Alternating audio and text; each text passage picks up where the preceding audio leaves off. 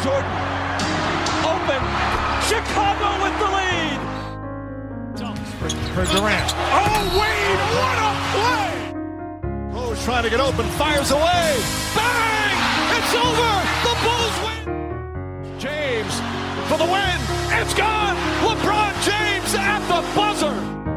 Curry gets it, fakes, fires three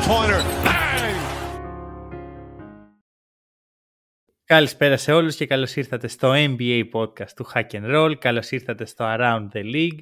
Είμαι ο Μάνος Εγώ είμαι ο Βασίλης.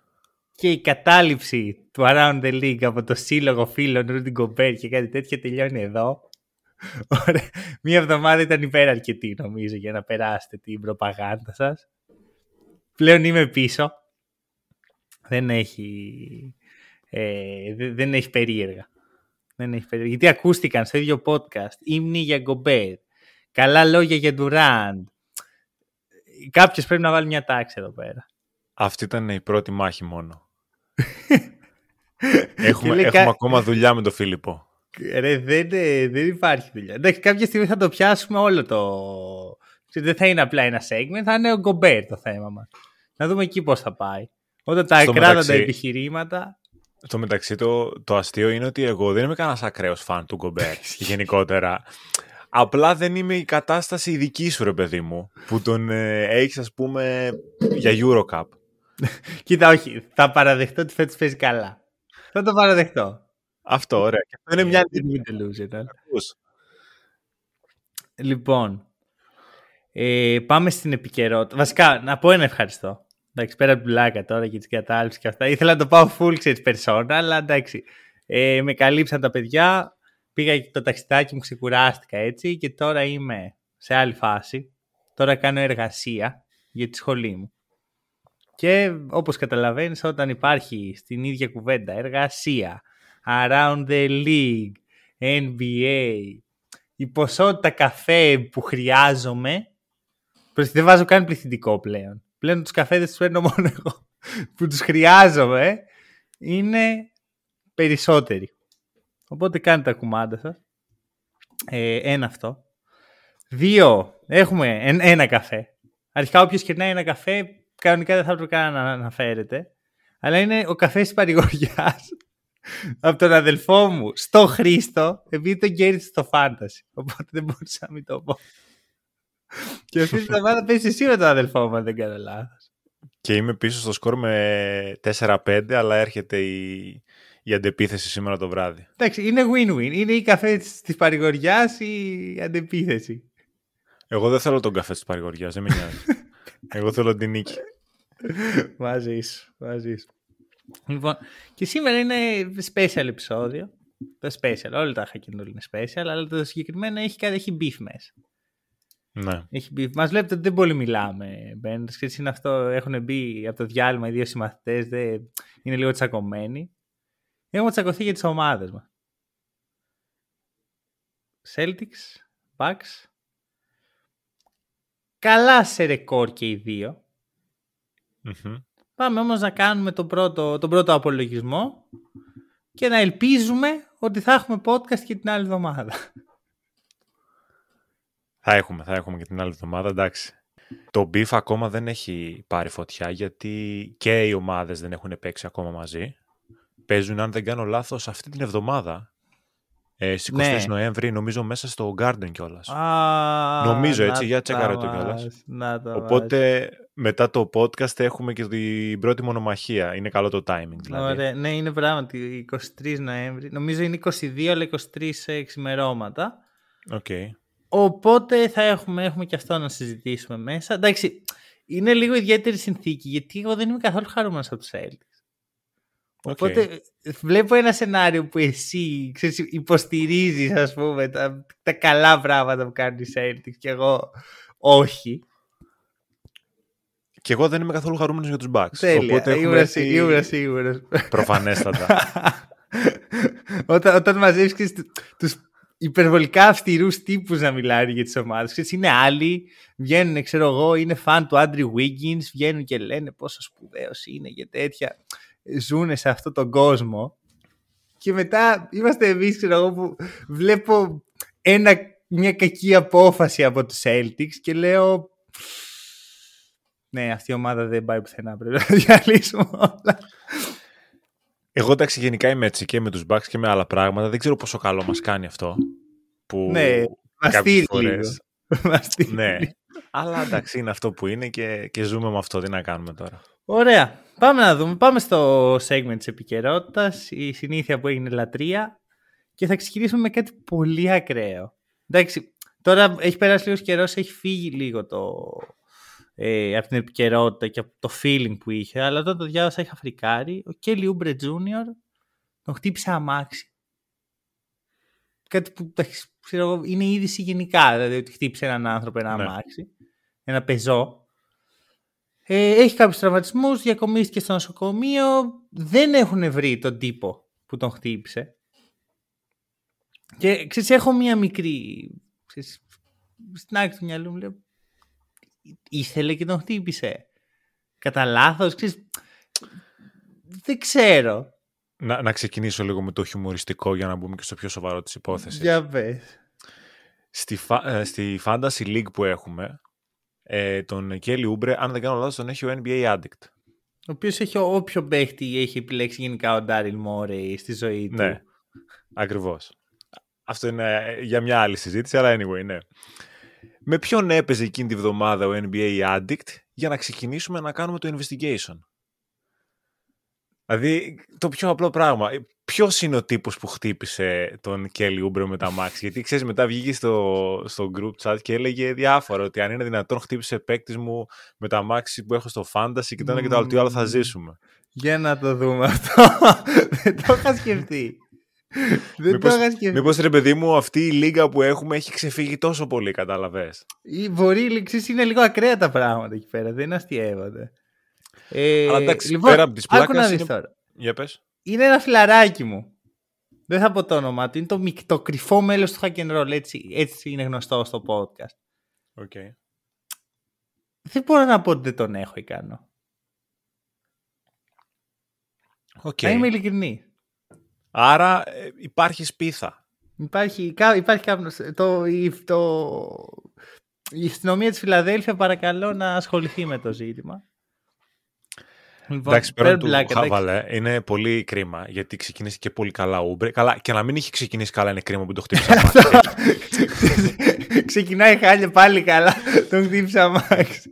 Διορθώνω κατευθείαν αυτό που λέω. Είναι δύο διαφορετικά πράγματα που απλά είναι κρίμα και τα δύο. Προφανώς ναι, κρίμα έξτρα κρίμα, ρε παιδί. Ναι, αυτό. Δηλαδή, μια φορά ξεκινάει καλά, πάει καλά, λέμε όπα, και Ούμπρε και τα σχετικά. Απ' την άλλη, δεν θα χάσει πάρα πολύ καιρό από όσο έχω διαβάσει. Μωρέ, δεν θα χάσει. Απλά ένας παίκτης ο οποίος δεν το έχει και στο τσεπάκι του το να είναι σε καλή κατάσταση και σε φόρμα, δεν ξέρεις πώς θα γυρίσει. Αυτό είναι το θέμα. Σωστό είναι αυτό. Σωστό είναι αυτό. Ωραία. Εντάξει, θα το δούμε. Εντάξει, δεν έχει πολλά πράγματα. Πίσω εκεί την αναλύση με το χτύπημα του αμαξιού. Ξέρω εγώ. Τι αμάξι ήταν, τι ζημιές είχε το αμάξι και τέτοια. Ναι. Αν είχε φημέ τζάμια και τέτοια, σαν, σαν ρεπορτάζ. Λοιπόν, έχουμε τους Bulls, οι οποιοι mm-hmm. ψήνουν να το διαλύσουν σιγά σιγά. Ε, δεν είναι καιρός όμως. Βγαίνει το ένα δηλώ, δειλά δειλά ένα report ότι ο Λεβίν, μετά ο Ντεροζάν, μετά θα, δεν έχει ανανεώσει ακόμα ο Ντεροζάν και θα δει την κατάσταση.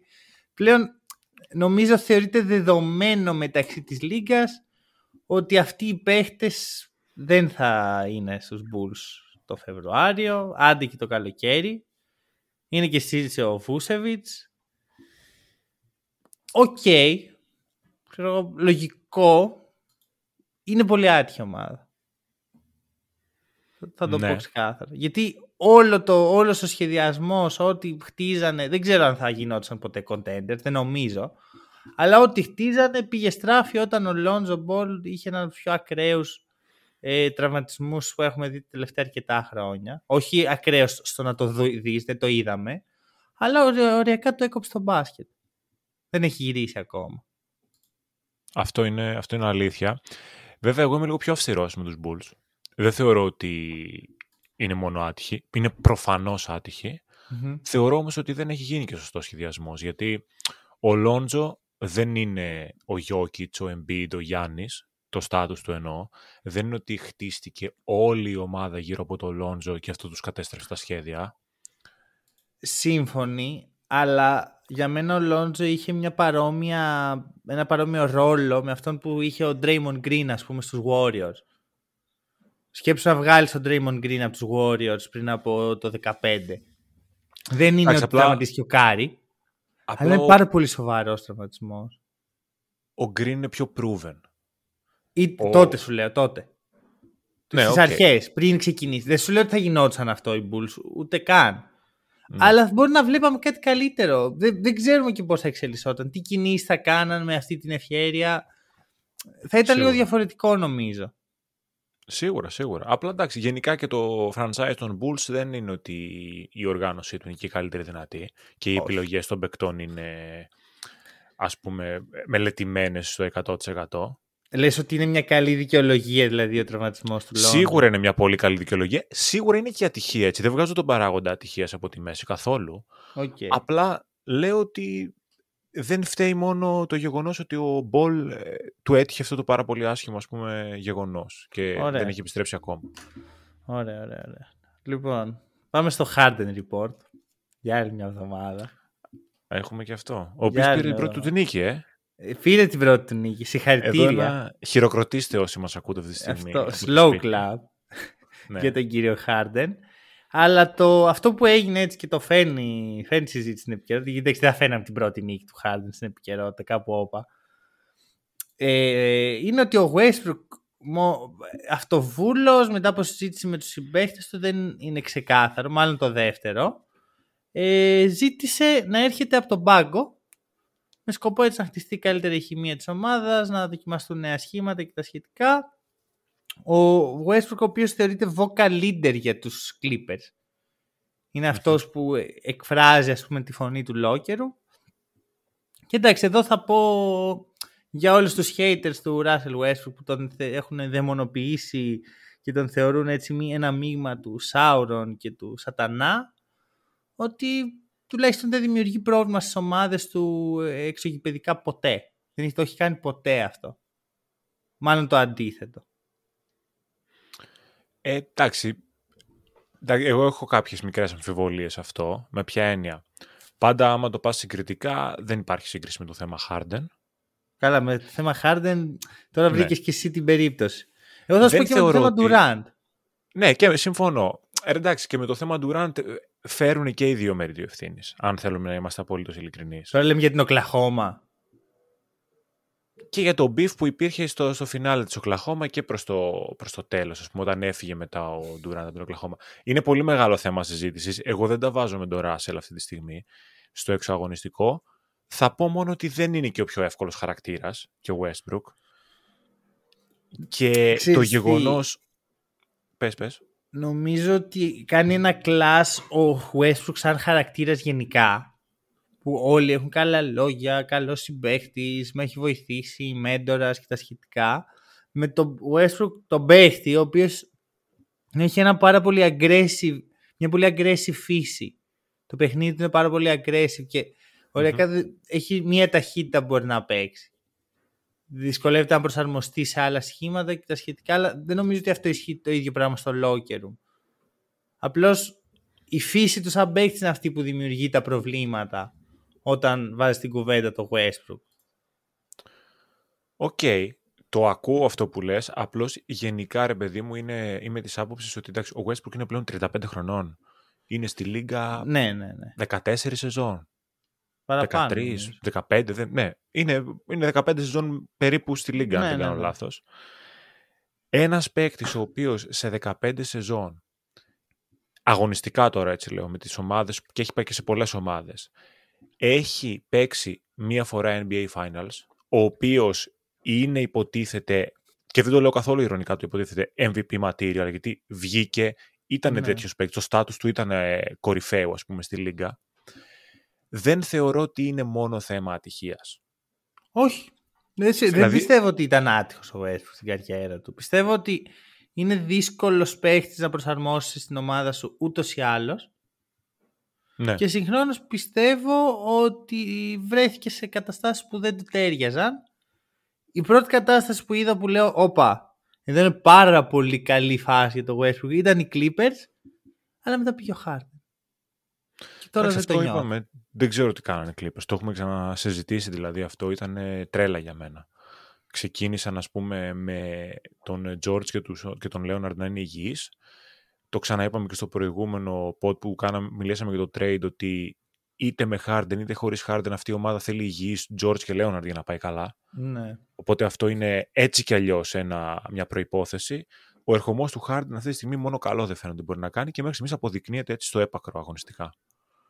Mm, ναι, ναι, ναι, ναι ακριβώς. Ωραία. Ε, πάει και το Harden Report. Ε, κάτσε, να αφήσουμε στο τέλος το, το main event του, του segment okay. επικαιρότητας. Πες μου τι έχεις εσύ σημειωμένο. Εγώ σημειωμένα έχω δύο, έχω δύο πραγματάκια πριν το main event. Ε, το ένα έχει να κάνει με τον Miles Bridges, ο οποίος ε, επέστρεψε στην αγωνιστική δράση. Ε, εντάξει, δεν μου άρεσε καθόλου που τον βλέπω να επιστρέφει, έτσι να είμαι ειλικρινής. Πήγε και καλά αργά μότο. Ναι, 40 Ειλικρινά... πόντους χάσανε. Πολύ καλά πήγε. Ρε φίλε, ναι, αλλά ήθελα να έχει, ξέρω εγώ, 0 στα 20 θα σου πω, κάποτε ένας προπονητής μου έλεγε όταν χάνεις 40 πόντους δεν έχεις πάει καλά, ό,τι και να έχεις κάνει. Μαζί μαζί Οπότε δεν πήγε καλά. Ε, για να το συνδέσω λίγο και με το άλλο θέμα που έχω σημειώσει, σε μία λίγα που όταν καρφώνεις, κοιτάς τον αντίπαλο και παίρνεις τεχνική ποινή, δεν μπορεί, ρε φίλε, ο Miles Bridges να επιστρέφει ε, μετά από αυτό που έχει κάνει μετά από μια μισή σεζόν. Λέω εγώ. Και δεν εξισώνω αυτά τα δύο θέματα. Προφανώς είναι τελείως διαφορετικά θέματα. Απλά μου φαίνεται από το κοινωνικό perspective πάρα πολύ άσχημο ένας παίκτης επειδή απλά είναι διάσημος και έχει χρήματα να έχει κάνει αυτό που έχει κάνει να μην έχει μπει καν φυλακή ε, και να επιστρέφει να μπορεί να ξαναχτίσει την καριέρα του μετά από 1,5 χρόνο και σε μια ηλικία που είναι πάρα πολύ καλή ακόμα και αυτό να ξεχαστεί και να το ναι. ισχυρίζεται και ο ίδιος με τις δηλώσεις του ότι πιστεύω ότι μέσα από την ε, πορεία μου στη Σάρλοτ και αν παίξω καλά και, και, και θα αφήσουμε πίσω μας αυτό το άσχημο συμβάν. στο, περίπου, στο περίπου λέω τα λόγια ε, του. Αυτό ελεύθερη μετάφραση. Ναι.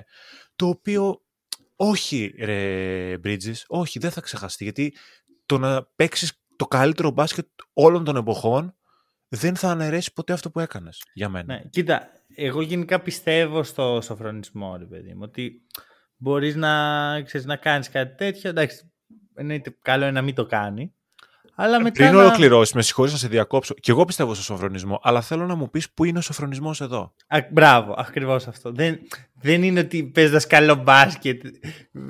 Είναι τεκμήριο του σοφρονισμού, ας πούμε, που συνέβη. Δεν είναι. Είναι, είναι πρόβλημα. Είναι και πρόβλημα να, να του δώσεις τα εργαλεία ουσιαστικά να έχει φωνή, να έχει Ακριβώς. Fans, να έχει revenue. Είναι πρόβλημα. Πώς να το κάνω. Και είχα, μ' αρέσει πολύ που συνδέεις αυτά τα δύο θέματα, γιατί είχα μια σκέψη την οποία δεν ξέρω αν ήμουν έτοιμος να, να πω στο podcast, γιατί δεν, δεν ξέρω πώς να την εκφράσω ακριβώς. Αλλά θα σου πω το εξής. Έβλεπα τη φάση με το Γιάννη, με το Τόντ. Α πούμε, κάνει Τόντ ε, σε κάποιον που κάρφωσε, παίρνει δεύτερη τεχνική ποινή, είναι εκτός ε, παιχνιδιού. Και σκεφτόμουν, ρε παιδί μου, πώ το NBA αυτό προσπαθεί να καλύψει είναι το σενάριο να γίνει αυτό να φρικάρει ο άλλος. Εντάξει, γιατί είναι λίγο βαρύ, ρε παιδί μου, να γυρνάει ο άλλος να σου δείχνει τα μπράτσα του έτσι την ώρα που έχει καρφώσει πάνω. Ένας θα θολώσει, ένας τρελός, ένας Miles Bridges και θα σε βαρέσει. Και θα αρχίσει ένα μπρολ και θα, αρχίσει, θα έχουμε φάση σαν αυτή του Τον Τζάνοβιτς κάποτε. Θα έχουμε κάτι τέτοιο. Ωστόσο, όταν το κάνεις αυτό, όταν, δεν δίνει, όταν ξέρεις, τα καλύπτεις όλα, καλύπτεις κάθε σενάριο με ποινές, με τεχνικές, με οτιδήποτε δεν είναι ότι τον παίχτη, το, το, τον τύπο που το έχει μέσα του αυτό, το, το βγάζεις από μέσα. Το έχει ακόμα μέσα του. Και αυτό που κάνεις είναι να το καλύπτεις, να μην το βλέπουμε εμείς ότι υπάρχει αυτό.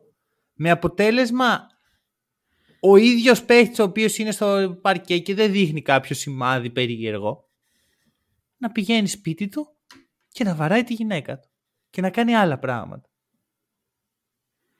Ε, ίσως η συγκάλυψη λοιπόν, ίσως το να το καταπιέζεις αυτό, το μόνο που καταφέρνεις είναι να έχεις αυτούς τους ανθρώπους που δεν θα έπρεπε να είναι σε ένα τόσο public platform, να τους έχεις ανάμεσά σου και να τους τρέφεις και να τους δίνεις εκατομμύρια. Κοίτα, συμφωνώ εν μέρει σε αυτό που λες, δηλαδή ότι ένας άνθρωπος που το έχει μέσα του και είναι αυτός ο χαρακτήρας, θα γυρίσει από το παιχνίδι, από την προπόνηση και θα κάνει αυτό που έχει μάθει να κάνει. Ε, αυτή, να έχει αυτή τη βίαιη συμπεριφορά. Είτε τιμωρείται το κοίταγμα, είτε δεν τιμωρείται το κοίταγμα, αυτό δεν θα αλλάξει. Άλλα πράγματα πρέπει να αλλάξουν. Ο σύμφωνοι, απλώς είναι μέρος ενός συνόλου πραγμάτων που κάνει η Λίγκα, έτσι. Δεν είναι μόνο αυτό. Εννοείται. Απλά, αν θέλουμε να πιάσουμε τώρα και το κομμάτι του να κοιτάξεις και να δείξει τα μπράτσα σου μετά από ένα κάρφωμα, εγώ το θεωρώ μέγιστη βλακεία σαν κανόνα. Γιατί, ναι, OK, okay, θέλει το NBA να αποφύγει τους καυγάδες. Λες και καυγάδες δεν μπορούν να έρθουν έτσι κι αλλιώς. Λες και δεν ήρθαν έτσι κι αλλιώς. Ναι, αυτό είναι έτσι προοικονομία για αυτό που θα πούμε σε λίγο. Δηλαδή, ο παίκτης που. Και, και μάλιστα πιστεύω ότι υπάρχει κάπως σαν άγραφος κανόνας ότι η πλειοψηφία των παικτών μεταξύ τους το δέχονται αυτό. Ναι. Θα δεχτεί ο άλλος να τον αγριοκοιτάξουν όταν φάει το πόστερ. Ναι. Και θα περιμένει να απαντήσει με το ίδιο νόμισμα. Δεν θα περιμένει να απαντήσει με μπουνιά. Μαζί σου. Εγώ το πιστεύω πάρα πολύ αυτό. Και ισχύει και σε όλα τα επίπεδα. Ισχύει σε όλα τα επίπεδα. Από το ερασιτεχνικό μέχρι το NBA. Ναι, το έκανες, δέξτε το τώρα. Δηλαδή, παρά ήταν ε, καλό για να μην το δεχτείς. Θα σε ενοχλήσει, θα θέλεις να τον κοπανίσεις τον άλλον, αλλά αυτός ο άγραφος κανόνας θα σε κρατήσει ότι ξέρεις τι, θα στη φυλάω ρε μάγκα για την επόμενη φορά. Mm. Κατάλαβες; Και έτσι δημιουργούνται και ωραία beefs που ξέρεις, υπάρχει αυτό το πράγμα στη σημερινή λίγα και θα πάω, θα κάνω ένα ωραίο transition στην άλλη. Υπάρχει αυτό το φιλικό κλίμα, ρε παιδί. Είμαστε όλοι φίλοι, είμαστε όλοι αδέλφια, είμαστε το ένα, είμαστε το άλλο. Βλέπεις το LeBron και τον Draymond Green έχουν παίξει αντίπαλοι πέντε τελικούς, τέσσερις τελικούς. Και είναι όλη την ώρα μαζί γεια αδελφός μου LeBron και τα σχετικά. Αλλά εμένα δεν μου αρέσει αυτό. Εμένα μου αρέσει μέσα στη λίγκα να υπάρχουν αντιπαλότητες. Δεν λέω να μισιούνται θανάσιμα. Αλλά ας πούμε το Draymond Green Rudy Gobert μου αρέσει σαν concept. Και είναι ναι. από τις λίγες στιγμές που είμαι με τον Gobert, ρε φίλε, γιατί έχει δίκιο. Έχει δίκιο. Εντάξει, είναι, θες να πιάσουμε τώρα αυτή τη φάση. Η φάση Ωραία. ξεκινάει... Να, να πω ναι. πολύ γρήγορα τι έχει γίνει. Παίζουν ε, Warriors ε, Timberwolves. Στην τρίτη φάση του αγώνα, ξέρω βαράει ένα τρίποντο κλέι, το χάνει. Και μετά καταλήγει με το McDaniels κάπως εκεί, ξέρεις, πιάνονται, τραβάει ο ένας τον άλλον. Να διορθώσω, ο Τόμσον πιάνει πρώτο στο McDaniels. Μαζί σου, μαζί σου. Ναι πιάνεται εκεί. Ο Τόμσον, ο οποίος γενικά δεν είναι στα πολύ καλά του τελευταία, είναι λίγο αγριεμένος και αγωνιστικά δεν είναι καθόλου καλός. Πιάνει το McDaniels, το πιάνει ο McDaniels πίσω, σπρώχνονται λίγο. Πάει να γίνει κάτι, πάει ο Γκομπέρ να τους χωρίσει. Πιάνει όμως τον Τόμσον για να χωρίσει. Και, και εμφανίζεται το πουθενά ο Draymond Green. Κάνει ένα πολύ έντονο, όχι έντονο, με μεγάλη διάρκεια κεφαλοκλείδωμα στον Κομπέρ. Κραβ μαγκά. Αυτό το, το τραβάει για αρκετή ώρα δεν τον αφήνει. Ο Γκομπέρ είναι σε βάση εγώ δεν έχω κάνει τίποτα. Σηκώνει τα χέρια του εγώ. Εγώ είμαι χαλαρός. Και ο Τρίμον Γκριν παίρνει την ενδέκατη αποβολή του σε παιχνίδι, εκ των οποίων οι 7 είναι σε παιχνίδια που δεν παίζει ο Κάρι. Το οποίο το είπε μετά, ο, το άφησε να εννοηθεί ο Γκομπέρ, είπε ότι όταν λείπει ο Κάρι, ο Γκριν ψάχνει τρόπο να φύγει. Ναι. Γνωμούλα. Εντάξει. Το, για το τελευταίο δεν έχω άποψη, υπό την έννοια τώρα ότι είναι μικρό το, μικρό το δείγμα, 7 στα 11. Μικρό το sample. ναι, ναι. Δεν έχουμε και 100 ας πούμε μπουκέτα, 100 αποβολές μπροστά μας για να έχουμε καλύτερο δείγμα. Δηλαδή το μία λιγότερη να ήταν θα ήμασταν στο 6 στα 11 που είναι σχεδόν 50%. Τώρα, εγώ θα είμαι λίγο πιο αυστηρός και με τις δύο πλευρές. Με ποια έννοια. Εγώ δεν θα πάω με την άποψη ότι ο Γκομπέρ πήγε να χωρίσει. Εγώ θα πάω με την άποψη ότι ο Γκομπέρ δεν ξέρουμε τι πήγε να κάνει. Μαζί σου. Δηλαδή θα είμαι ακόμα πιο, πιο αυστηρός και τυπικός. η γλώσσα του σώματος μου βγάζει ότι όντως πάει να χωρίσει, έτσι, για να βάλω και αυτή την παράμετρο, αλλά δεν το ξέρουμε. Δηλαδή μπορεί να ξεκινούσε με το να πάει να χωρίσει και στο επόμενο δευτερόλεπτο να ρίχνει μπουνίδι. Είναι potential, δεν θα μπορούσε να ρίξει και μπουνιά. Να σου πω, το, να βάλω κάτι ακόμα στην συζήτηση εδώ λοιπόν. Ο Green λοιπόν. Θεωρητικά αυτό που λες τώρα είναι η δικαιολογία του Green. Ότι σκέφτηκε ότι τι θα κάνει ο Green στον ο Γκομπέρ στον Όχι. Ο Green είδε αίμα και όρμηξε. Ακριβώς. Είδε... Αλλά θα σου πω κάτι. Όχι, δεν είδε αίμα. Είδε τον Γκομπέρ και όρμηξε. Ο Green και ο Γκομπέρ έχουν ένα διαχρονικό beef εδώ mm-hmm. και αρκετό καιρό. Με τον... Έχουν, είναι και οι δύο defensive oriented παίχτες. Έχουν αντιμετωπίσει ένα τον άλλο για defensive player of the year. Συνήθως κερδίζει ο Γκομπέρ σε, ε, σε αυτά τα βραβεία και όχι ο Green. Mm-hmm. Και νομίζω ότι είναι ξεκάθαρο ότι ο Green δεν το συμπαθεί. Έχει κάνει και ο Γκομπέρ τα σχολιάκια του. Ναι, ναι. αλλά το κύριο επιχείρημα του Green πάντα είναι ότι ο Γκομπέρ είναι soft. Είναι soft ο Γκομπέρ. Δεν, δεν κάνει για αυτή τη. Ξέρεις, είναι, δεν είναι δεν θα υπερασπιστεί τον εαυτό. Όταν λοιπόν θεωρείς κάποιον soft, γιατί έχεις τόσο άγχος για το ότι θα βαρέσει το συμπέχτη σου, κύριε Green; Πιστεύεις ότι ο Green έχει κάτσει και έχει αναλύσει στο κεφάλι του όλο Όχι ρε, δεν, μα ήθελε, το, ήθελε απλά να πιάσει τον κομπέρ, δεν ξέρω και τι άλλα, άλλη σκοπιμότητα είχε. Έχω κουραστεί ρε φίλε με τον Green. Έχω κουραστεί πάρα πολύ. Εμένα ξέρεις τι, με ενοχλεί βασικά; Εμένα δεν με ενοχλούν οι καυγάδες. Και αυτά είναι μέρος του παιχνιδιού. Και δεν μπορούμε να τους αποφύγουμε ή να τους εξαλείψουμε μάλλον στο 100%. Θα συμβαίνουν. Ναι, ρε, αλλά το κάνεις συνέχεια. Πρώτον, πολύ σημαντικό. Δεύτερον, δεν μου αρέσει το πισόπλατο. Ναι. Δεν, δεν μου αρέσει καθόλου το ύπουλο πισόπλατο που έρχομαι σαρπάζω από το λαιμό. Και άλλη τρίτη σημαντική παράμετρος. Έχει, δεν τον αφήνει ρε φίλε δεν τον αφήνει, δεν είναι ότι τον κάνει και τον πετάει κάτω και αφού ξέρεις, σε έπιασα, σε πέταξα, σήκωνα να μετρηθούμε. Δεν τον ναι. αφήνει. Δηλαδή, άμα δεν είχε γύρω-γύρω κόσμο, δεν ξέρω για πόση ώρα θα τον κρατούσε έτσι. Πραγματικά.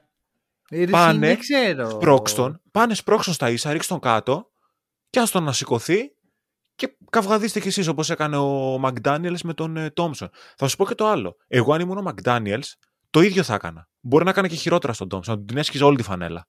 Γιατί πήγε και τον έπιασε από το λαιμό, από, τον, από τη φανέλα, από το λαιμό έτσι εδώ πέρα. Άρα λες ότι η Timberwolves είναι καλή. Και δεν λέω ότι η Timberwolves είναι καλή. Όχι, όχι, δεν λέω ότι η Timberwolves είναι καλή. Λέω ότι και εγώ το ίδιο θα έκανα. Δηλαδή ναι. πήγες, ήρθες σε ένα Βιένα, υπερασπίζομαι τον εαυτό μου εκείνη την ώρα. Ναι, όχι. Κάτω τα χέρια σου. Το, καταλαβαίνω αυτό που λες. Κοίτα, εντάξει, εγώ δεν έχω τόσο άποψη με την έννοια ότι είναι τελείως εμβρασμό ψυχής όλα. Ναι. Είναι στη στιγμή. Ακόμα και αυτό που είμαστε και οι δύο λίγο αυστηροί με τον Green. Είναι εμβρασμό ψυχής. Αλλά εμένα μου τη δίνει είναι αυτό που σου λέω. Το κάνει συνέχεια και σε πολλούς παίχτες και με πολλού. Και το κάνει πάντα στους παίχτες που δεν είναι εμπορικοί, ρε φίλε. Και το κάνει και με έναν τρόπο που για μένα είναι τυχερός που δεν έχει δημιουργήσει ζημιά σε κανέναν. Γιατί μπορούσε κάλλιστα ο Γκομπέρ να του κοπεί αναπνοή εκείνη τη στιγμή. Δεν ξέρεις ναι. με τι δύναμη και πώς τον πιάνει. Μπορούσε ναι. πέρυσι ο Σαμπόνι που τον πατάει στο στήθος να πάθει κάτι. Αυτό, καλά, είναι αυτό κάτω. εγώ είναι το. Εκεί για μένα ήταν σταγόνα που ξεχύλισε το ποτήρι. Μέχρι τότε έδινα κάποια ελαφρυντικά. Μπορούσε ο Πουλ να του χώσει το κροσέ και να λιποθυμήσει. Δεν είναι καλά, χτυπήματα τα πιο αντιαθλητικά μεν, ναι. αλλά μπασκετικά αντιαθλητικά το θα σου κάτσω μια αγωνιά πούμε, στο πλευρό πάνω στο screen ή θα σου τραβήξω τη φανέλα ή θα σε σπρώξω. Δεν είναι τέτοια χτυπήματα αυτά που κάνει ο Green. Είναι πραγματικά χτυπήματα που αν υπερβάλλεις έστω και λίγο ας πούμε στο σενάριο που σκέφτεσαι θα μπορούσε να δημιουργήσει πρόβλημα στον ε, εκάστοτε ναι. παίκτη. Ναι, ναι, ναι, ακριβώς. Τέλος πάντων, πέντε, πέντε μάτς ε, suspension ο Green.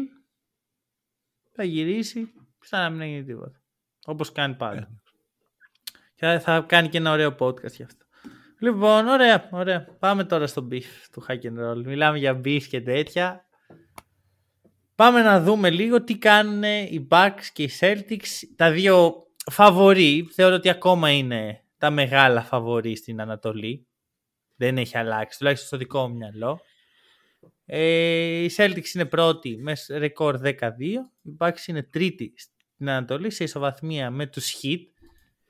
Τι κάνουν εκεί οι Heat; με ρεκόρ 8-4 οι Bucks. Ε, να πιάσουμε τους Celtics. και να μου Ε, πεις δικαιω- εσύ... Δικαιωματικά νομίζω θα πιάσουμε τους, ε, τους Celtics γιατί είναι και πρώτη στη βαθμολογία. Ή μάλλον, ε, ξέρεις κάτι, θα τολμήσω να πάρω, να, να, να γίνω λίγο, ε, να, να πάρω λίγο usage πάνω μου Μμμ. και να πάρω εγώ τα πρώτα σουτ σήμερα. Οκ. Ε, έχω κάτι που δεν μ' αρέσει στους Celtics. Κοίταξα λίγο έτσι τα στατιστικά. σου. Εντάξει, έχω, είναι η ομάδα που έχω παρακολουθήσει περισσότερο από όλες ε, μέχρι τώρα. Δεν με πείθει καθόλου η επίθεσή τους. Οι Celtics είναι τέταρτοι σε offensive rating. Να θυμίσω έτσι, μιας και είπαμε ότι είμαστε η γέφυρα ε, στο μπάσκετ, το offensive rating είναι η πόση πόντι σκοράρει μια ομάδα ανά 100 κατοχές και είναι ένας ε, εύκολος σχετικά τρόπος να μετρήσεις πόσο καλή είναι η επίθεση μιας ομάδας. Και αντίστοιχα το defensive rating είναι ε, πόσους πόντους δέχεται μια ομάδα ανά 100 κατοχές και το net rating είναι το άθροισμα αυτών των δύο. Τώρα, ε, Η διαφορά βασικά. ναι, ναι, ναι, ακριβώς, Ναι. ακριβώς. Τώρα, οι Celtics σε... έχουν μια καλή επίθεση θεωρητικά, τέταρτη. Σουτάρουν πάρα πολύ καλά. Τρομερά ποσοστά στα τρίποντα. Τα οποία δεν νομίζω ότι είναι sustainable. Αν και, εντάξει, μιλάμε για καλούς σουτέρ. Δεν σουτάρει ο, ο Τζεβόντε Γκριν, ξέρω εγώ, 40%. Είναι καλή σουτέρ αυτή. Αλλά βλέπω το εξής. Είναι, έχουν 9,2 ISO ανά αγώνα. Τέταρτη στη λίγα σε αυτό το στατιστικό. Και σουτάρουν τα περισσότερα τρίποντα. Το, πε- μάλλον έχουν το μεγαλύτερο 3-point field goal frequency. Δηλαδή σουτάρουν ε, σ- αναλογικά με τα δίποντα που σουτάρουν, σουτάρουν τα περισσότερα τρίποντα στη λίγα. Σχεδόν τα μισά του σουτ είναι τρίποντα, 49,1%. Βέβαια, αυτά μπορεί να έχουν αλλάξει λίγο γιατί τα σημείωνα χθες το βράδυ τα νούμερα, όχι σήμερα. Μμμ. Αλλά οι- δεν μπορεί να έχουν πάει από πρώτη που είναι στα τρίποντα τελευταία, είναι ψηλά. Δεν μου αρέσουν αυτά τα νούμερα γιατί μου θυμίζουν πάρα πολύ τις περσινές παθογένειες των Celtics. Που όταν δεν δουλεύει η επίθεσή μας, ε, αναλωνόμαστε σε ε, τρίποντα από τα χίλια μέτρα και ISO του Tatum και του Brown. Και θεωρώ ότι αυτό κόστισε στους Celtics πέρσι με τους Heat, ότι η επίθεσή τους γίνεται μετά από ένα σημείο πολύ προβλέψιμη. Και αν αυτή είναι η εικόνα που έχει ο Μάτσουλα και το προπονητικό επιτελείο για την επίθεση των Celtics, δεν νομίζω ότι πρόκειται να δούμε κάτι διαφορετικό. Νομούλα; Ε, βασικά μου πήρες την μπουκιά από το στόμα. Να σου πω την Όντως, αυτά αλήθεια. είχες και Ε, εσύ. εντάξει, έχω και κάποια άλλα πραγματάκια, αλλά ξ- να ξεκινήσω λέγοντας ότι οι Celtics είναι ακριβώς όπως τους περίμενα. Δηλαδή πιο ακριβώς δεν γίνεται αυτή τη στιγμή. ναι. Ναι, είναι δηλαδή σε αυτή τη φάση, έτσι. Είναι δηλαδή η ομάδα που συνεχίζει από εκεί που σταμάτησε, παρά τις αλλαγές που έγιναν στο roster και είναι πλέον γνωστές σε όλους. Ε, είναι πολύ ψηλά και αμυντικά και επιθετικά. Αμυντικά Μμμ. πολύ αναμενόμενο. Δεν το συζητάμε αυτό. Και επιθετικά πολύ αναμενόμενο γιατί κάνει αυτό που λες. Δηλαδή, οι Celtics πάντα στη regular season θα είναι ψηλά επιθετικά. Γιατί έχουν τους παίκτες που σουτάρουν καλά. Δεν είναι ένας και δύο αυτοί. Είναι πολύ παραπάνω. Και μπορούν να έχουν και καλό spacing και νομίζω ότι πέφτουν, ίσως ο, ο, ο coach πέφτει σε αυτή την παγίδα, το ότι επειδή αυτό δουλεύει στη regular season, θεωρεί ότι θα συνεχίσει να δουλεύει και στα play-off με τον ίδιο ρυθμό, ας πούμε. Το οποίο δεν Ναι. είναι το ίδιο, γιατί οι ομάδες στα play-off, οι αντίπαλες ομάδες, είναι πιο καλά διαβασμένες αμυντικά και φαίνεται ότι οι Celtics δεν έχουν plan B στην επίθεση. Και όταν λέω plan B, δεν εννοώ αν θα σκοράρει ο Tatum σαν plan A, ο Brown σαν plan B και ούτω καθεξής. Εννοώ γενικά μια διαφορετική προσέγγιση. Στο να πούμε ότι έχουμε και άλλα plays πέρα από το Ναι. να σουτάρουμε τρίποντα. Με πολλούς διαφορετικούς τρόπους. Αλλά έχουμε να χτυπήσουμε και στο post. Έχουμε να χτυπήσουμε πολύ και με off-ball κοψίματα. Κατάλαβες. Αυτό, Τώρα λέω αυτό. κάποια. Έχουμε να παίξουμε και μια τριχωνική επίθεση. Δεν εστιάζουν νομίζω καθόλου σε αυτό το κομμάτι στη regular. Και είναι κρίμα γιατί έχουν όλη την πολυτέλεια, ας πούμε, μπροστά τους. Να το- Δηλαδή έχουν άπλετο χρόνο. Είναι ομάδα που θα πάει καλά ό,τι και να γίνει. Θα είναι στα πρώτα Ναι. seeds. Και, Και έχει μπορούν και να τα εργαλεία, ρισκάρουν. ρε εσύ. Εννοείται. Έχει και τα εργαλεία, δηλαδή βλέπεις τόσο, βλέπω τόσα πολλά πράγματα που θα μπορούσε να είναι αυτή η επίθεση. Και δεν έβλε... ε, στο παιχνίδι με τη Φιλαδέλφια, στην τρίτη περίοδο, οι Celtics φανάνε 18 τρίποντα και τρία δίποντα. Ρε, εσύ, ε, εγώ εντάξει θεωρώ το τρίποντο πολύ ωραίο εργαλείο. Ωραία. Ναι. Αλλά πρέπει να είναι εργαλείο, όχι ο αυτός σκοπός της επίθεσής σου. Δεν γίνεται δηλαδή κάθε επίθεσής σου να καταλήγει σε τρίποντο, είτε είναι contested είτε όχι. Πρέπει να χρησιμοποιείται σαν μοχλός πίεση, ώστε να βρεις και κάποια εύκολα σουτ στο ζωγραφιστό, να ανοίξουν οι διάδρομοι. Δεν πρόκειται να μπαίνουν για πάντα τα σουτ. Ακόμα και αν έχεις τους καλύτερους σουτέρ. Δεν θα μπαίνουν για πάντα. Οι Warriors. Που είναι η ομάδα που έκανε το, το τρίποντο viral. Δεν βάραγαν το, έτσι τρίποντα αλόγιστα. Εκμεταλλευόντουσαν τα ρήγματα. Επίσης οι Warriors παίζαν μια εκπληκτική τριγωνική επίθεση. Όλο το πακέτο, ρε, εσύ. Εντάξει, είναι νωρίς. Είναι 10 παιχνίδια. Έχουν ναι. χρόνο να το αλλάξουν. 12. 12. Έχουν 70 παιχνίδια. Αλλά δεν βλέπω πρόθεση να γίνει αυτό. Δεν βλέπω δοκιμές για πολλά διαφορετικά. Υπάρχουν κάποια, κάποιες στιγμές που λες να το, αυτό είναι, αυτό ακριβώς χρειάζονται οι Celtics, αλλά είναι λίγες. Νομίζω ότι το κρίμα για τους Celtics είναι ότι ενώ έχουν τα εργαλεία να είναι όντως η καλύτερη ομάδα της Ανατολής, ε, με τον τρόπο που παίζουν και με τη διάθεση που έχουν στο επιθετικό κομμάτι, νομίζω ότι πάλι στα play-offs θα κάνουν τις δύσκολες σειρές λίγο ροντέο. Δηλαδή ότι θα πάνε στα 6 και στα 7 παιχνίδια και θα κρυθεί στο τελευταίο παιχνίδι αν θα τους μπουν πάλι τα shoot.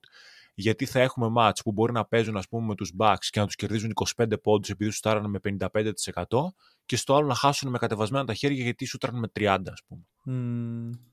ναι αυτό. Αυτό, δηλαδή πρέπει λίγο να, να, το, να το σουλουπώσουν αυτό. Βέβαια, εγώ ακούω το εξής ότι οι Celtics έχουν σαν πρώτο στόχο την άμυνα που, να ξέρεις, αυτή η πεντάδα που κατεβάζουν. Δεν υπάρχει αμυντικά.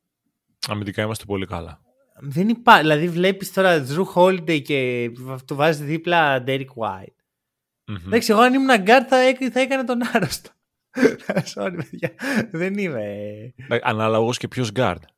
Κοίτα, εγώ το έχω πει πολλές φορές ότι αν ήμουν παίχτης του NBA, μάλλον θα ήμουν ο Austin Rivers. Που ο Austin Rivers είναι η επιτομή του παίχτη που δεν θέλει να αντιμετωπίσει αυτό το πράγμα. Οκ. Οπότε σου λέω θα έκανα εκεί, Ω, άρπαξε ένα κρυολόγημα. Sick day. Ναι. Αλλά εσύ, ε, ξέρεις, βλέπεις αυτό. Εντάξει, Πορζίνκης έχει κολλήσει τόσο ωραία. Δηλαδή, ναι, θα το πω, ρε, θα το πω, θα το πω. Θυμάμαι εκεί που γκρίνιασε το καλοκαίρι. Α, έφυγε ο Μάρκος Σμαρτ και ήρθε ο Πορσίκη και ξενέρωσε και τα σχετικά. Εντάξει. Κατά 50% είναι ότι, ότι έχει έρθει ο Τζρου και έχει καλύψει παραπάνω από 100% το κενό. Ναι. Δηλαδή δεν, δεν, δεν νιώθω απουσία Smart, να σου το πω έτσι. Δεν την έχω νιώσει αγωνιστικά καθόλου. Αλλά απ' την άλλη, έχω και συναισθηματικά κάπως έχει καλυφθεί το κενό, γιατί μου αρέσει πάρα πολύ ο Πορζίνκη σαν Σέλτη. Δηλαδή αυτή τη στιγμή είναι ο αγαπημένος μου παίχτη στο ρόστερ. Ρε, συντάξει ρεαλιστικά, δεν νομίζω ότι υπάρχει, ε, ξέρω εγώ, universe στο οποίο οι Celtics, αυτή η φετινή Celtics υγιείς, δεν είναι καλύτερη από τους περσινούς Celtics υγιείς. Σύμφωνοι, αλλά αυτό ξέρεις, δεν με νοιάζει να είναι καλύτερη από πέρσι. Με νοιάζει να είναι η καλύτερη εκδοχή που μπορούν να γίνουν. Ναι. Προφανώς δεν θα γίνουν η τέλεια ομάδα, αλλά είναι τόσο ψηλά το ταβάνι αυτής της ομάδας και τόσα τα πράγματα που μπορούν να γίνουν.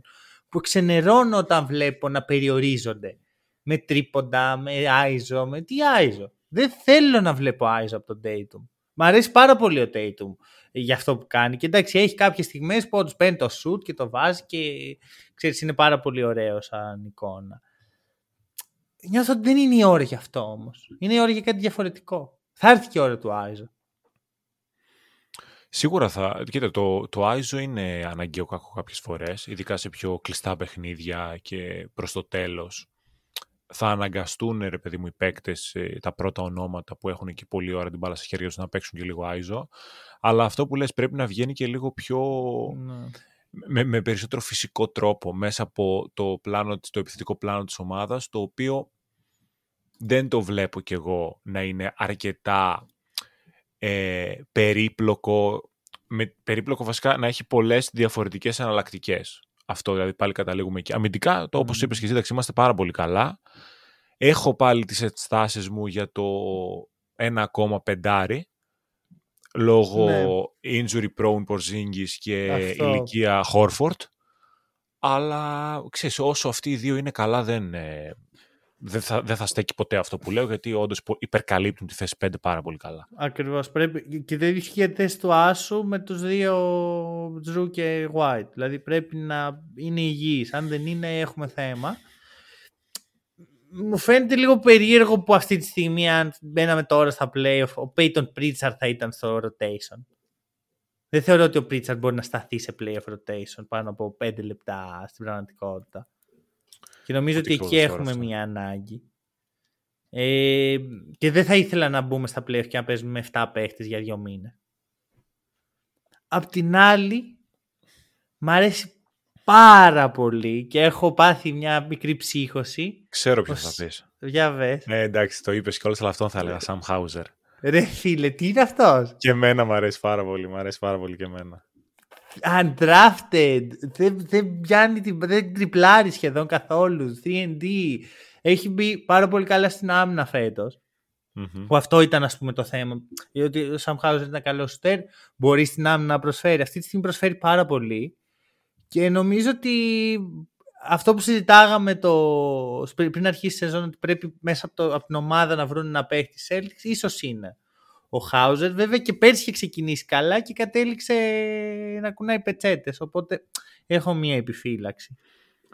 Για μένα όμως ο Hauser είναι πιο πολύ παίκτης playoff rotation από τον Pritchard αυτή τη στιγμή. Ω, σίγουρα. σίγουρα. Ποιος πρι... Ρε, εσύ ο Πρίτσαρτ θα το φάνε ζωντανό. Ναι. Σχεδόν οποιοδήποτε καλό guard βάλει να μαρκάρει ο Πρίτσαρτ θα έχει θέμα. Εκτός Ναι, αν αυτό κάνει είναι- ένα τρελό step up το οποίο α, παίζει καλά αυτή τη στιγμή. Δεν είναι, δηλαδή όταν μπαίνει δεν είναι αρνητικός. Όχι, απλά είναι regular season παίκτης. Ακριβώς. Δηλαδή πρέπει να κάνει και το step up που δεν θα στοιχημάτζα εκεί. Αυτή τη στιγμή. Βέβαια, εντάξει, ε, αυτό θα δώσω benefit of the doubt σε αυτό γιατί ξέρεις, οι προπονητές τον βλέπουν. Ξέρεις, είναι st- στα, στην προπόνηση, είναι γύρω του, βλέπουν ποιες είναι οι δυνατότητες του. Εγώ βλέπω μόνο 10 λεπτά, 15 που παίζει. Δεν είναι το ίδιο. Ναι, όχι, συμφωνώ σε αυτό που λες. Απλά, ξέρεις, το, το, το σημαντικό κομμάτι για μένα είναι πάρα πολύ το αμυντικό. Ναι. Και βλέπω τον Pritchard λίγο unplayable αμυντικά στα playoffs. Δηλαδή, δεν αμφιβάλλω ότι ο Pritchard στην επίθεση μπορεί να καλύψει ένα δεκάλεπτο τη θέση του point guard. ναι. Ειδικά με το πόσο καλά λειτουργεί στο ας πούμε καλά λειτουργεί αυτό το πλάνο που θέλει να παίξει ο, ο Μαζούλα μπορεί να δέσει, μπορεί να ταιριάξει επιθετικά, είναι ok και θα το βάλει και το ελεύθερο το shoot, δεν, δεν τίθεται τέτοιο θέμα και θα τη δει την μπάσα που είναι να δει, αλλά αμυντικά υπάρχει σοβαρό θέμα. Μμμ. στη Ναι, θέση και του δεν νομίζω, Pritchard. δεν νομίζω ότι είναι καν θέμα effort, ας πούμε. Είναι το μέγεθος που δεν έχει. Αυτό, Τι να δεν κάνεις. θα αλλάξει αυτό, δεν θα ψηλώσει ξαφνικά. ε, λοιπόν, ωραία. Θέλω να πούμε άλλο ένα πράγμα για τους Celtics. Θέλω να σε ρωτήσω αν θες να σου αναλύσω το MVP case του Tatum ή θες να σου μιλήσω για την φιλία του Kristaps Porzingis και του Jalen Brown. Ε, καλά, προφανώς και θέλω να μου μιλήσεις για τη φιλία του Porzingis και του Brown. λοιπόν, άκου τι παίζει με αυτό. Ο Jalen Brown και ο Porzingis μένουν στο ίδιο, ε, στο ίδιο σημείο, ας πούμε. Δεν νομίζω ότι μένουν σε, κάποιο, σε κάποια πολυκατοικία. Νομίζω Ναι. ότι ξέρεις, τα σπίτια τους είναι πάρα πολύ κοντά. Okay. Οπότε μετά τα road trips, ξέρεις, μετά όταν γυρνάνε ρε παιδί με το ε, jet της ομάδας, γυρνάνε μαζί σπίτι. Και έχει αρχίσει να αναπτύσσεται μια τρομερή φιλία. Δηλαδή, μιλάει συνέχεια ο ένας για τον άλλον. Ότι ο JB και τι καλό παιδί μου είναι. Και είναι πάρα πολύ αστείος. Και ο, Πο- και ο Brown λέει τα καλύτερα. Και αυτό άμα το δεις βγαίνει και μέσα στο παρκέ. Ναι, ισχύει. Δηλαδή νιώθω ότι ο Brown έχει βρει στον Πορσίνκι στο φίλο που δεν έχει βρει στον Tatum. Ο Tatum μωρέ είναι λίγο, και λίγο πιο committed, ίσως είναι και πιο μοναχικός σαν παίκτης. Έτσι, Δεν έτσι ξέρω. πιστεύω. Ενώ ο Πορσίνκι είναι λίγο Βαλκάνιος, ξέρεις, θα βγουν να πιούν το ποτάκι τους, την πυρίτσα. Πολύ όχι λίγο. Πολύ Βα- Βαλκάνιος. είναι κυρίως Βαλκάνιος. Αυτό. Ενώ στο, και στην κουλτούρα, ρε παιδί μου, ξέρεις, είναι λίγο πιο εξωστρεφής και τα Ναι. έχουν βρει τέλεια. Ε, και υπάρχει ένα segment, έβλεπα ένα match με τους Knicks που υπήρχε ένα segment αφιερωμένο σε αυτό. Και okay. πέρα από το ότι έλεγαν τα πράγματα που λέω εγώ τώρα, έδειχναν και πάρα πολλά highlights που κάνουν.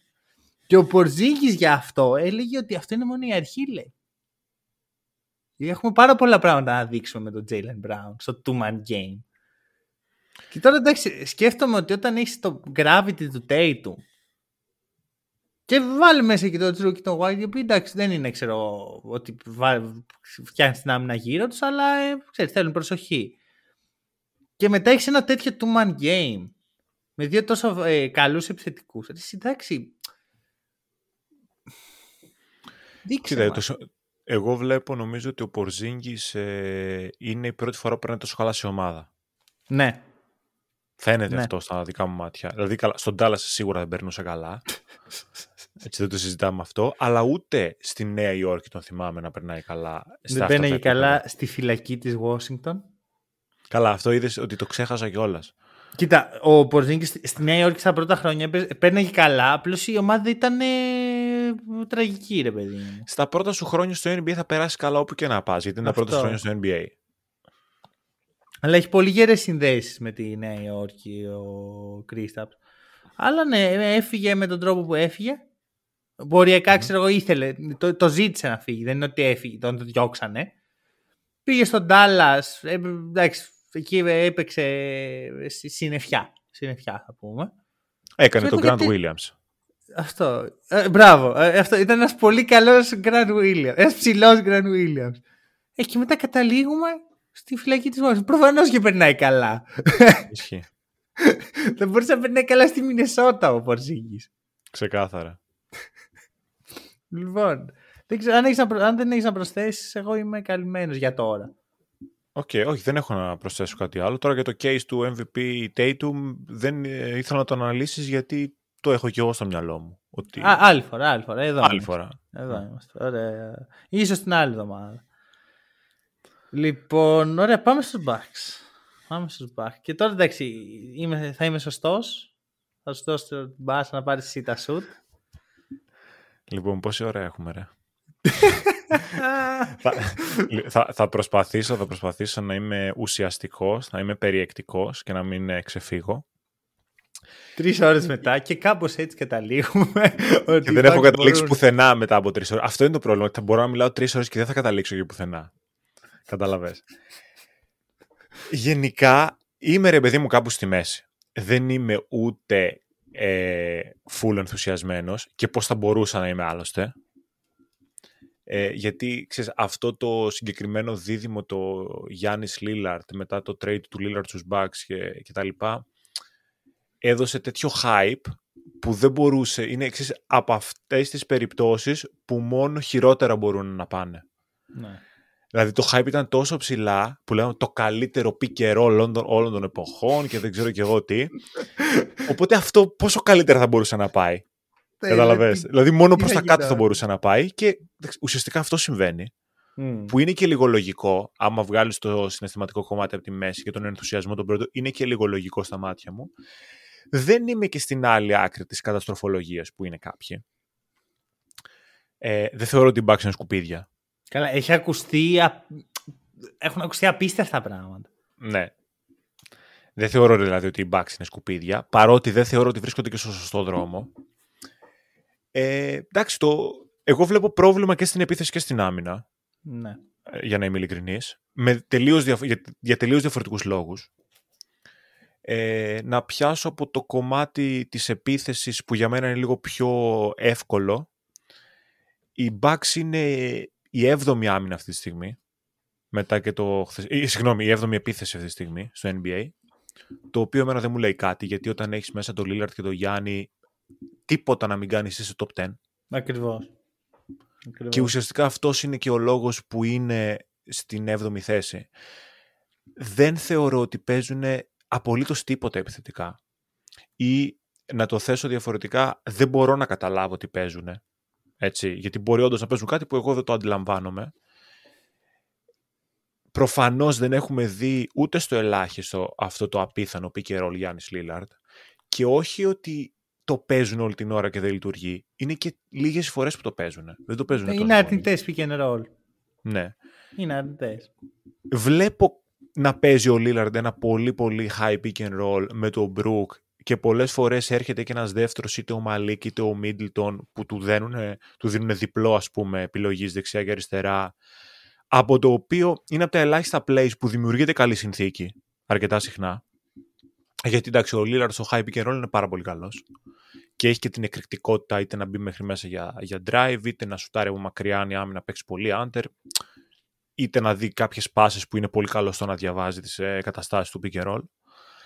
Αλλά πέρα από αυτό γενικά βλέπω μία μπάλα να γυρίζει γύρω-γύρω και στο τέλος ένας Γιάννης να παίζει πολύ άιζο πάλι, Ναι. που θα ήθελα να τον δω με αρκετά λιγότερο άιζο, ή ένας Λίλαρντ να παίζει άιζο, είτε να παίζουμε πάσα-πάσα και να ψάχνουμε το corner 3, που πολλές φορές μπορεί να είναι και contested, γιατί ξέρεις, ε, χασομερίσαμε στην επίθεση και χάσαμε και, το, και πολύ χρόνο. Κάπως έτσι κυλάει η επίθεση των Bucks.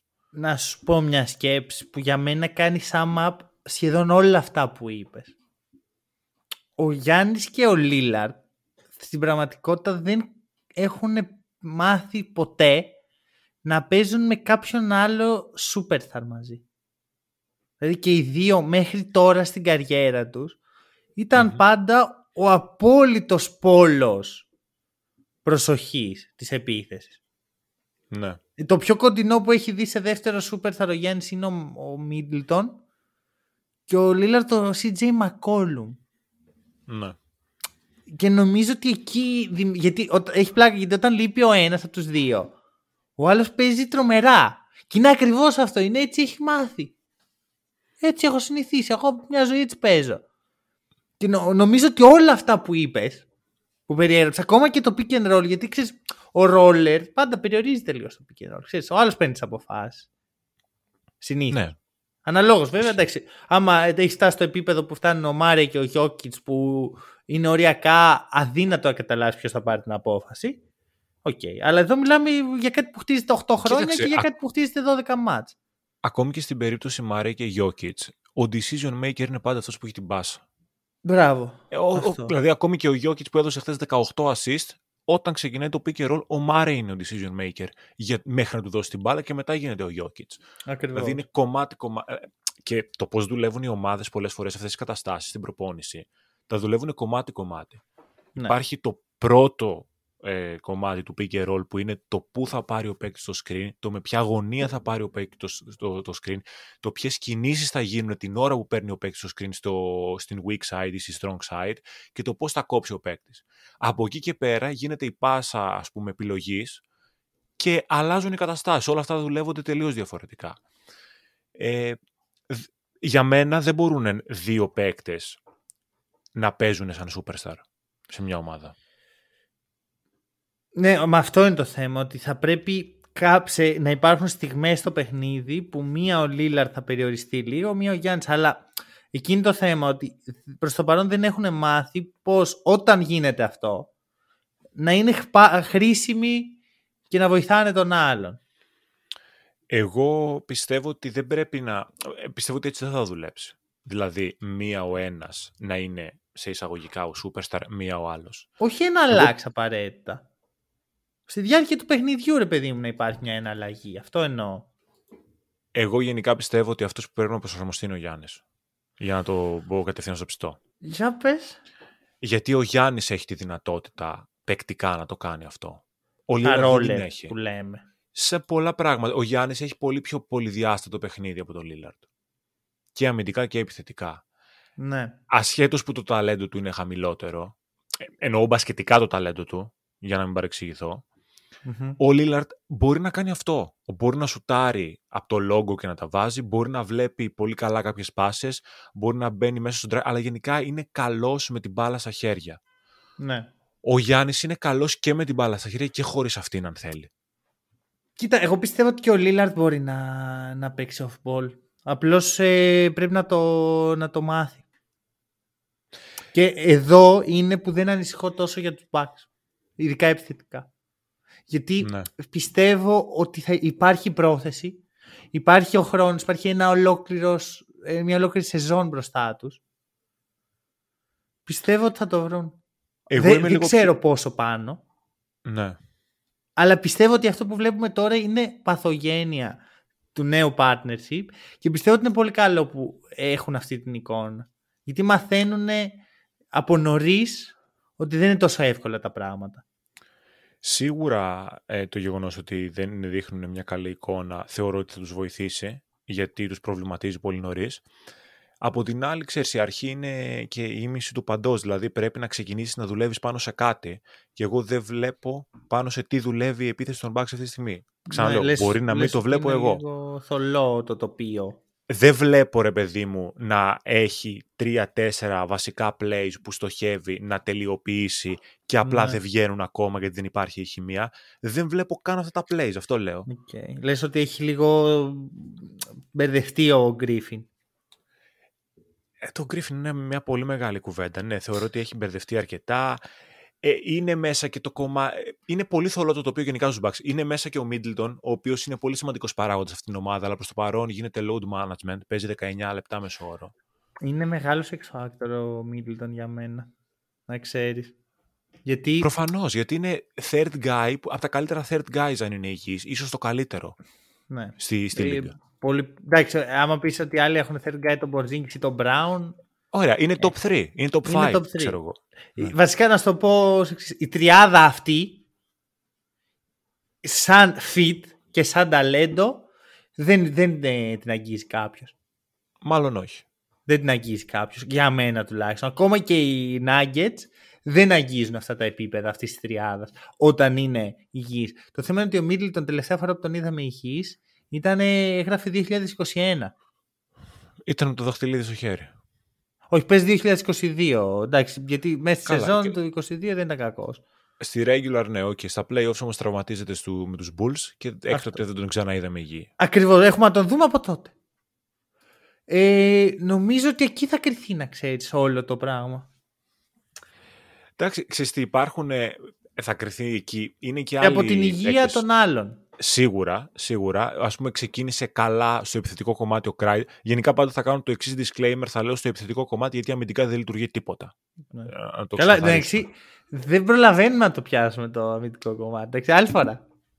Ε, Καλά άλλη το φορά. αμυντικό κομμάτι είναι, ας το πιάσει πρώτα ο Γκρίφιν και θα το Ας- πιάσουμε και Θα εμείς. το πιάσουμε και εμείς κάποια στιγμή. Απλά Εντάξει, είναι να σου κρίμα πω τώρα... κάτι όμως, ρε Ναι. τώρα. Δεν γίνεται να είσαι στο Λίλα και να του κοτσάρεις δίπλα ένα Μαλίκ Μπίσλι και να περιμένεις να έχεις πίσει την μπάλα. Συμφωνώ. Από την άλλη δεν γίνεται να είσαι και Μπρουκ και Γιάννη και να είσαι τελευταία άμυνα. Εντάξει τώρα είναι 21η. Δηλαδή ούτε το ένα είναι η κα- σωστή η λογική Ρε συνθήκη, εσύ. ούτε, το- ούτε το άλλο. Εγώ Η περιμένω να άμυνα είναι ξεκινάει μια... από την περιφέρεια. Θα πω εγώ. Και νομίζω ότι αυτό είναι που θλίβει. Τέλος πάντων, λοιπόν, θα το πιάσουμε άλλη φορά. Ε, συνέχισε αυτό που έλεγες για τους. Ε... Για την... Γενικά ρε παιδί μου ότι για τους ρολίστες της ομάδας μου ο Κράουντερ φαινόταν ότι σε αυτή την ομάδα έχει βρει το ρόλο του. Τώρα μένει Μμμ. έξω δύο μήνες με τον τραυματισμό. Ναι. Δ- δεν ξέρουμε πώς θα γυρίσει. Γιατί και αυτός είναι ένας παίκτης, όπως λέγαμε για τον Γκέλι Ούμπερ, που δεν το έχει στο τσεπάκι του το «Α, επέστρεψα, είμαι πάλι έτοιμος». Ο Μαλίκ είναι καλός επιθετικά, δηλαδή και για το συμβόλαιό του και για αυτά που μπορεί να δώσει επιθετικά ταιριάζει θεωρώ πολύ στους Bucks. ναι. Θα τον ήθελα με χαμηλότερο ρόλο σε- όσο αφορά το χρόνο Λιγότερα συμμετοχής του. λεπτά, ας πούμε. Ναι, θα ήθελα να υπάρχει και μια άλλη επιλογή εκεί που δεν τη Μμμ. βλέπω. Ο Campaign κάνει αυτό για το οποίο ήρθε ως backup point guard. Είμαι ok, μα ξέρεις, είναι Ναι. περίεργο γιατί οι Bucks, αν πιάσεις το κάθε case του κάθε παίκτη, έχω να σου πω θετικά πραγματάκια, Μμ. όλο μαζί το γλυκό δεν δένει πάρα πολύ καλά μέχρι στιγμής. Έχω μια σκέψη για το ποιος Για πες. μπορεί να το δέσει. Υπάρχει ένας παίχτης, ο οποίος είναι και ψηλοδιαθέσιμο. Από Bulls, Ναι, ο Καρούζο. ναι. Καραφλό Εντάξει, βέλο. έχει- Έχει ακουστεί. Κοίτα, γενικά δεν είμαι της άποψης ότι όταν έχεις ένα ρόστερ, το πρώτο πράγμα που σου λείπει για να φτιάξεις κάτι είναι προσθήκη. Δηλαδή πρέπει πρώτα να, Σύμφωνοι. να το δουλέψεις. Αλλά η αλήθεια είναι ότι ο Καρούζο ταιριάζει πολύ. Ε, Ρε, εσύ βγάζει τόσο νόημα. Ε, Ρε, τα- θυμάμαι μια φάση που οι Bulls έπαιζαν με πεντάδα. Λόντζο, Λαβίν, Καρούσο, ε, Ντεροζάν και Βούσεβιτς. Και αυτή ήταν μια από τις καλύτερες αμυντικές πεντάδες της Λίγκας. Ναι, που Σκέψου, παίζει βγάζει- άμεσα ο Καρούσο μόνο. Ο Καρούσο και ο Μπολ. Και ο Μπολ, αυτοί Ναι, οι και ο- δύο και ο- ήταν. οκ. Εδώ όμως έχεις τον Καρούσο, έχεις τον Γιάννη και τον Λόπες, οι οποίοι είναι αποδεδειγμένα ένα από τα καλύτερα ε, front court δίδυμα αμυντικά στην ιστορία του μπάσκετ. Μμμ. Το τονίζω. Και πας και Ναι, τους ναι. πετάς έναν από τους καλύτερους περιφερειακούς αμυντικούς της Λίγκα. Μπουμ. Δεν είναι το γλυκό. Βγάζει νόημα. Συμφωνώ, συμφωνώ. Βέβαια δεν ξέρω το κατά πόσο έχουν τη δυνατότητα να τον φέρουν. Να τη βρουν. Δεν με νοιάζει. Θέλω να τη σου πω βρουν. ότι ο, ο Καρούσο είναι ένας παίκτης που τον θέλουν και άλλες ομάδες. Γιατί είναι χρήσιμος Σίγουρα. και ταιριάζει σε πολλές ομάδες. Και νομίζω ότι οι άλλες ομάδες που έχουν ακουστεί έχουν ένα πλεονέκτημα στα assets που μπορούν να δώσουν στους Bulls αυτή τη στιγμή. Μαζί Οπότε σου. το, Α, τον βλέπω δύσκολα να έρχεται. Να δούμε και πού θέλει να πάει ο ίδιος ο Καρούσο όμως. Γιατί παίζει και αυτό πλέον. Η Σίγουρα. πρόθεση του παίχτη. Σίγουρα θα Ωραία. πάει σε contender πιστεύω πάντως. Ε, ναι. Δεν, μα δεν έχει νόημα ο Καρούσο σαν παίχτη σε μια άλλη ομάδα. Δεν είναι ο Bruce Brown. Όχι, όχι. Είναι ο Κα- Πρέπει να. Ωραία, ωραία. Ε, νομίζω ότι θα αφήσουμε και τη συζήτηση για τους Bucks εδώ, ξέρεις, με αφήνοντας Μμμ. υποσχέσεις. Μία ερώτηση θα σου κάνω, αλλά θα, θα, θα, θα σου δώσω ένα λεπτό να απαντήσεις. Άφησες μία υπόνοια πριν δύο podcast Ναι. ότι σιγά σιγά ο Γιάννης σαν στο top επίπεδο φτάνει στο τέλος του. ναι. Και θέλω σε ένα λεπτό να αναπτύξεις και να το πιάσουμε την άλλη εβδομάδα με καλεσμένους. Οκ. Αρχικά, από τότε που το είπα, ο Γιάννης με έχει ξεμπροστιάσει. Έβαλε μετά 54, είχε ξέρω, εγώ, 40 πόντους μέσω όρο σε κάτι παιχνίδια και θυμάμαι που λέω στο τέλος ότι μακάρι να με ξεφτυλίσει ο Γιάννης. Ναι. Για λίγα παιχνίδια το έκανε. Για λίγα παιχνίδια το έκανε. Ήταν εκεί που έλειπε Α- ο Λίλαρντ. Ναι. Γενικά δεν ξέρω, ρε παιδί μου, νιώθω ότι ο Γιάννης ίσως έχει φτάσει mentally σε ένα κορεσμό. Επειδή Ναι. παρακολουθώ το case του Γιάννη από τότε που έγινε draft από τους Bucks, δεν βλέπω, χωρίς να έχω το ξέρεις, ξεκάθαρο επιχείρημα ότι δεν ε- έχει κορεστεί, γιατί αυτό, πάρτο, όπως είναι. Δεν είναι έτσι ακριβώς. Απλά ο τρόπος με τον οποίο λειτουργεί στην ομάδα του, όπως- όταν τον βλέπω να παίζει, οι δηλώσεις του, όλα, μου βγάζουν ότι δεν έχει την ίδια δίψα με αυτή που είχε πριν το δαχτυλίδι. Ναι. Κατάλαβα. δεν έχει να κάνει με το ότι παικτικά ο Γιάννης έπεσε ξαφνικά. Εντάξει, Ναι. σίγουρα επηρεάζεται από τον τραυματισμό του ε, μέσα στη σεζόν, εννοείται, αλλά δεν πάβει να είναι ένας εκ των κορυφαίων στο NBA αυτή τη στιγμή. Αυτό δεν θα αλλάξει από μια στιγμή στην άλλη. Θα αρχίσει να φθήνει από τα 33-34 και μετά. Αλλά το mental κομμάτι είναι πολύ σημαντικό και νομίζω ότι δεν βλέπω την ίδια δίψα, ίσως το ίδιο commitment. Εκτός αν το εκλαμβάνω εγώ τόσο, τόσο λάθος. Και δεν είναι έτσι τα πράγματα και μας φυλάει κάτι ακόμα για το τέλος. Ωραία, έχω διάφορες σκέψεις. Θα τις κρατήσω προς το παρόν για τον εαυτό μου. Μμμ. Ε, ξαναλέω την άλλη εβδομάδα θα έχουμε καλεσμένους και ειδικούς καλεσμένους.